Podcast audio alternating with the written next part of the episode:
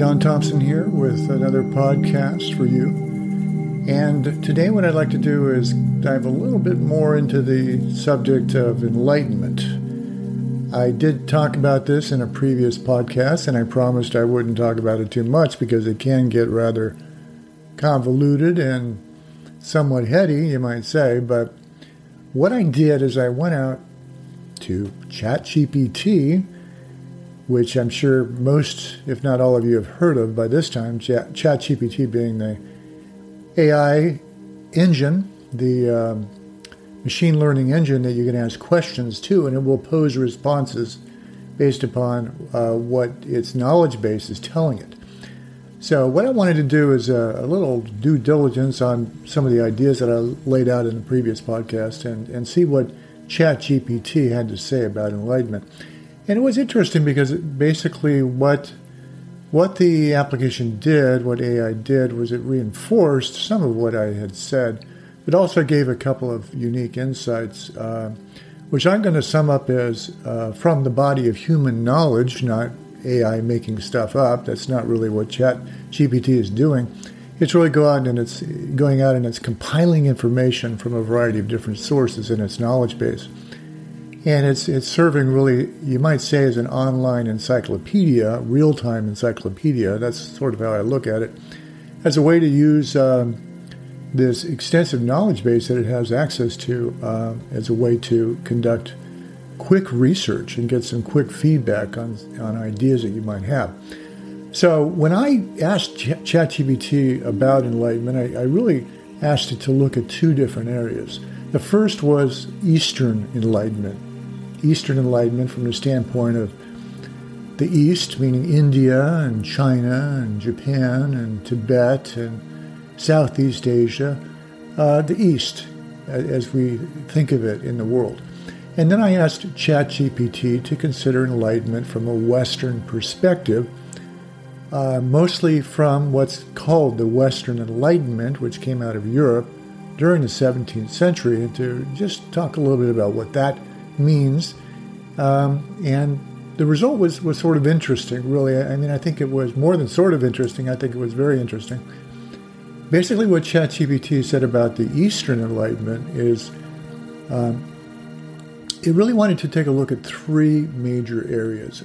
The first would be Hinduism, the second would be Buddhism, and the third was Taoism.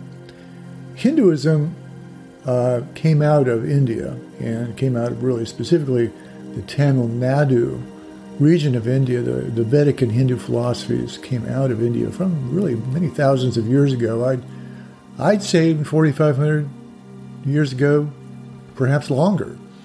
And according to ChatGPT, in Hinduism, the concept of enlightenment is often referred to as moksha or mukti, and it represents liberation from the cycle of birth, death, and rebirth also known as samsara, and the realization of one's true nature. Enlightenment involves transcending the individual identity and realizing the underlying unity of all existence. So, moksha is often pursued through various spiritual paths, uh, such as the yogas. And there are different types of yogas in India. The first would be called Jnana Yoga, which involves self inquiry. The second would be Bhakti Yoga, which involves devotion or love. Um, and the, the, the other would involve meditation, would be more meditation focused, and that would be Dhyana Yoga. And then selfless action or selfless giving would be Karma Yoga. That's what ChatGPT summed up for Hinduism, and, and it's pretty much consistent to what I have uh, learned. It didn't really get into the chakra system as I had in the other podcast, but the chakra system is really the the uh, description of the energy body and how the energy flows up through the energy body through the chakra system from the base of the spine up through the crown chakra, and that I talked about in a previous podcast. So that chakra type of yoga, you might consider that to be Kundalini yoga. That's that's what the term is for that type of yoga. And also not discussed by ChatGPT was Hatha yoga. Hatha yoga being the postures, the poses of yoga, which we typically would associate with yoga. But um, what ChatGPT did come back with was a description of the other schools of yoga, which are more of the contemplative aspects of yoga leading to enlightenment. Next, ChatGPT talks a little bit about Buddhism. Now, Buddhism I'm more familiar with because that's really my sort of my main area of focus and study in terms of Eastern philosophy. And to Buddhism, uh, ChatGPT says enlightenment is known as nirvana and entails the cessation of suffering or dukkha and the attainment of ultimate peace and liberation from the cycle of, of rebirth. Very similar to Hinduism, really, in that sense. It involves understanding the nature of reality, particularly the impermanence or anicca of reality, which I definitely delved into in the prior podcast. Also, the non self or anatta and the uns- unsatisfactoriness of uh, reality, of all phenomena, also known as dukkha. So, enlightenment in Buddhism is often associated with the awakening of wisdom and compassion and is pursued through practices such as meditation, mindfulness, ethical conduct, and the cultivation of wisdom. Now, a big miss in my estimation about Buddhism was the concept of emptiness, which ChatGPT really did not want to touch. And I would say that emptiness, the concept of emptiness, is central to Buddhism. Um, and interestingly enough, ChatGPT focused on the idea of nirvana, which I, I think probably could roughly translate to emptiness. But uh, you know, that's that's a big note. Uh, ChatGPT did not really talk about emptiness. The third uh, area for enlightenment was Taoism, which I didn't talk about at all in the in my uh, description. Even though ChatGPT does want to talk about Taoism as a, a really key uh, school of thought related to enlightenment, and Taoism comes out of China and um, really from the philosopher Lao Tzu. And um, according to ChatGPT, the concept of enlightenment is often associated in Taoism with attaining harmony with the Tao, uh, the Tao being the underlying principle of reality. This involves living in accordance with the natural flow of the universe and realizing one's inherent connection to the Tao. Enlightenment in Taoism is often described as a state of wu wei, or effortless action, where one acts in alignment with the spontaneous unfolding of the Tao, free from attachment and ego driven desires.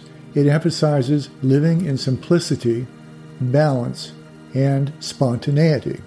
Now, I have to say that the Tao, uh, I certainly have been exposed to the ideas of, of Taoism going back many, many years. And uh, I've had uh, my first teacher, really, uh, uh, who focused on Buddhism, but also talked a lot about Taoism and really had us read about Taoism as well as Buddhism. So I've been, I've been exposed to these, these ideas, but I didn't really focus on it in my description of enlightenment. So I appreciated Chat GPT really having me, you know, consider the fact that the Tao the ideas of Taoism are really key to considering enlightenment. And certainly in my own life, I've tried to, you know, uh, be in, in tune with what you might call the Tao, or what might be called in Buddhism the Dharma. Uh, you know, we, we sort of uh, flippantly say things like "go with the flow," or you know, kidding around, "go with the flow." It's really a Taoist sort of idea. You're going with the the flow of life, you're not working against it. So, in Eastern philosophies, according to ChatGPT, enlightenment is often considered a transformative and experiential realization rather than just a purely intellectual exercise. And this is very, very true because in meditative practice, um, the idea is to have direct experiences with reality, not just to think about it intellectually.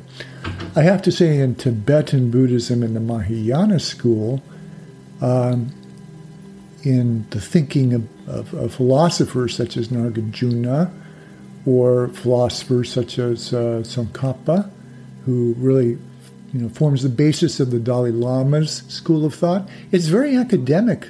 Uh, these these uh, you know discussions about enlightenment uh, in, in terms of um, what the nature of emptiness is, and to describe the nature of emptiness as dependent arising and interdependent origination and those types of ideas uh, from philosophy that really a lot of it goes back to the Buddha. These are things that the Buddha said.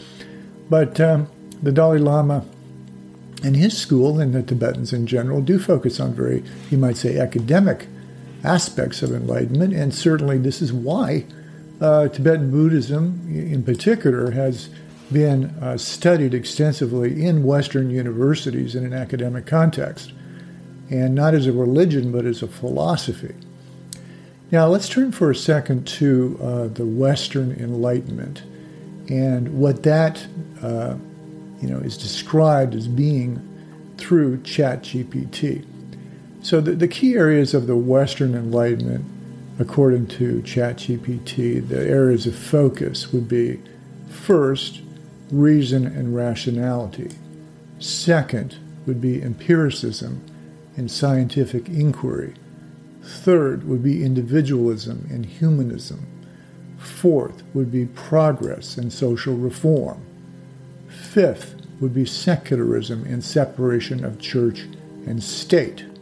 I mean, most of these are fairly self explanatory, but just to go through them one at a time.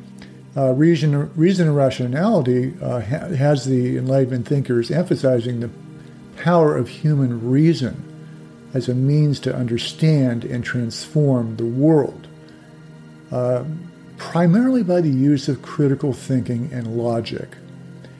Empiricism and scientific inquiry has the Enlightenment using a strong emphasis on empirical observation and scientific methods. So, European Enlightenment thinkers believed in the capacity of empirical investigation and experimentation to discover objective truth about the natural world and human experience. Individualism and humanism. The Enlightenment thinkers of the West emphasized the importance of individual rights and human rights, the ideas of liberty, equality, uh, social and political justice, economic systems that would respect and protect individual freedoms. Progress in social reform was the, another area. According to Chat, ChatGPT, the Enlightenment thinkers of the West characterized their beliefs that progress, or their beliefs were characterized by the fact that progress uh, was possible and that societies could improve through reason and knowledge. Secularism and separation of church and state. That's this is the last point of ChatGPT from the Western Enlightenment, saying that the Western Enlightenment sees a growing emphasis on secularism and separation of church and state. Enlightenment thinkers argued for the importance of religious tolerance, though. They did not promote the suppression of religion, but rather the tolerance of multiple different types of religions.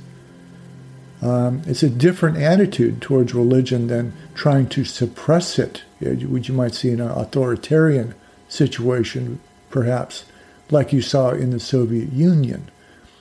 Rather, in this model, we're trying to um, promote tolerance, religious tolerance, to see people be able to worship as they see fit based upon their own religious uh, aspirations. It's pretty obvious when we look at the Western Enlightenment thinking that the United States was formed based upon these thoughts. This is the reason why the United States was formed. It's an experiment in the Western Enlightenment. It allows for all of these elements to um, be expressed and protected. So uh, freedom of religion is protected, while also your ability to be an atheist is protected. It also lends itself, uh, you know, to uh, individual responsibility and individual liberty, uh, the dignity of the individual human being, and humanistic tendencies that uh, really look at the common values of human beings as important, the common interests of human beings is important. I think that in today's world, uh, with uh, you know many people questioning a lot of the progress in the in the West in particular, basically saying you know we doubt uh, the the efficacy, the veracity, the the goodness of these Western institutions because of what has resulted from this emphasis and belief in the scientific model of empirical knowledge leading to, um, you know, empirical analysis and sci- the scientific method leading to knowledge of the environment that can then be used to exploit the environment. So my argument is, is, is, that the Enlightenment thinking of the West is not saying to exploit the environment and to destroy the environment by using uh, the rigors of the scientific approach. You can think of the extreme example being nuclear bombs. I mean, that's using the scientific method to come up with an incredibly destructive thing. But that isn't what Einstein wanted to do with theoretical physics. That isn't what any, you know, ethical phys- physicist wants to do. That's not the scientists are not doing this. It's it's really you know taking the scientific method and using it and wielding it in a way that's friendly to uh, economic interests to make money. So I wouldn't disparage the Western Enlightenment because some of the fruits of scientific in- inquiry uh, are negative, you know, vis-a-vis the environment and what we see has happened to the environment and climate change and all of that. Because a lot of people, in reaction to that, I think, turn to fundamentalism. They look at what's happened and they say that science itself is is wrong, that the idea of science is wrong. We must return to a sort of irrational approach. But my uh, my take on it and I sort of side with the Buddhists, you might say, in this in this way, is that the modern Buddhist philosophers, modern meaning in the past several hundred years, uh, talk about the balance between what's known as the two truths. The two truths are conventional truth and ultimate truth. Conventional truth, you might say, really is the scientific way of looking at things. It's accepting the material world, looking at it objectively, and uh, the scientific method really maps quite well to what Nagarjuna would call the conventional wisdom, the conventional world. The ultimate reality, though, is a little bit different, and that gets into the metaphysics of the East. And what the Buddhists propose is that you can you can have you know one needs the other really. You have to have the rational mind to reach the sort of uh, spiritual insights that are found uh, through Buddhism or through any religious inquiry or through any spiritual inquiry. So um, the Buddhists don't want to throw out the rational mind. Um, the Buddhists want to wield the rational mind towards the end of, you might say, enlightenment, uh, but enlightenment from a metaphysical standpoint, not enlightenment from a material standpoint. That said, conventional wisdom per Nagarjuna, in my way of thinking, my reading of it, fits quite neat, neat, neatly and nicely into the ideas of science. Buddhism is inherently extremely scientific in its approach, and uh, so I think you can you can you can really see why so many people that are interested in science and, and the scientific uh, methods uh, and in physics ultimately do sometimes take a look at what the Buddhist philosophers have to say. it, it is sort of like as if they're taking a little bit of a leap, you might say, but they, they, they jump into, you might say, Buddhism from their exploration of the, of the quantum, of the, of the irreducible particles and things like that they look at that and they look at Buddhist logic and they, they see a lot of value in it. Some people do. And um, that's why I think that, in my estimation, more and more uh, science will look a lot more like some of the activities that were happening in the Buddhist monasteries in Tibet, some of those types of inquiries. It will look more and more like that science as it evolves. That's my opinion. Um, rather than being strictly material, we will come back to concepts of metaphysics um, as described in, you know, uh, Buddhist thinking, really. So um, that's my opinion, and we'll see how it evolves. But I'll, I'll leave the podcast uh, there for today. I, I, wanted to dive a little bit more into enlightenment and get a little bit of a, of a, you know, do a little due diligence, you might say, with Chat GPT, looking at uh, again as a method to validate, not to tell us what to think, but rather we're prompting it to go out to its knowledge base and come back with its vast store uh, from its knowledge base and tell us what it summarizes uh, things to be. In this case, enlightenment. And uh, ho- hopefully, you got something out of that. I certainly did. And I've enjoyed this discourse. I'll probably, you know, uh, take a break a little bit from the subject of enlightenment. I did, I did want to, however, uh, you know, take it a little bit further and do a little bit of validation, you might say, with ChatGPT and see what it, see what it came back with. So thanks again, and I look forward to our next podcast. Talk to you soon.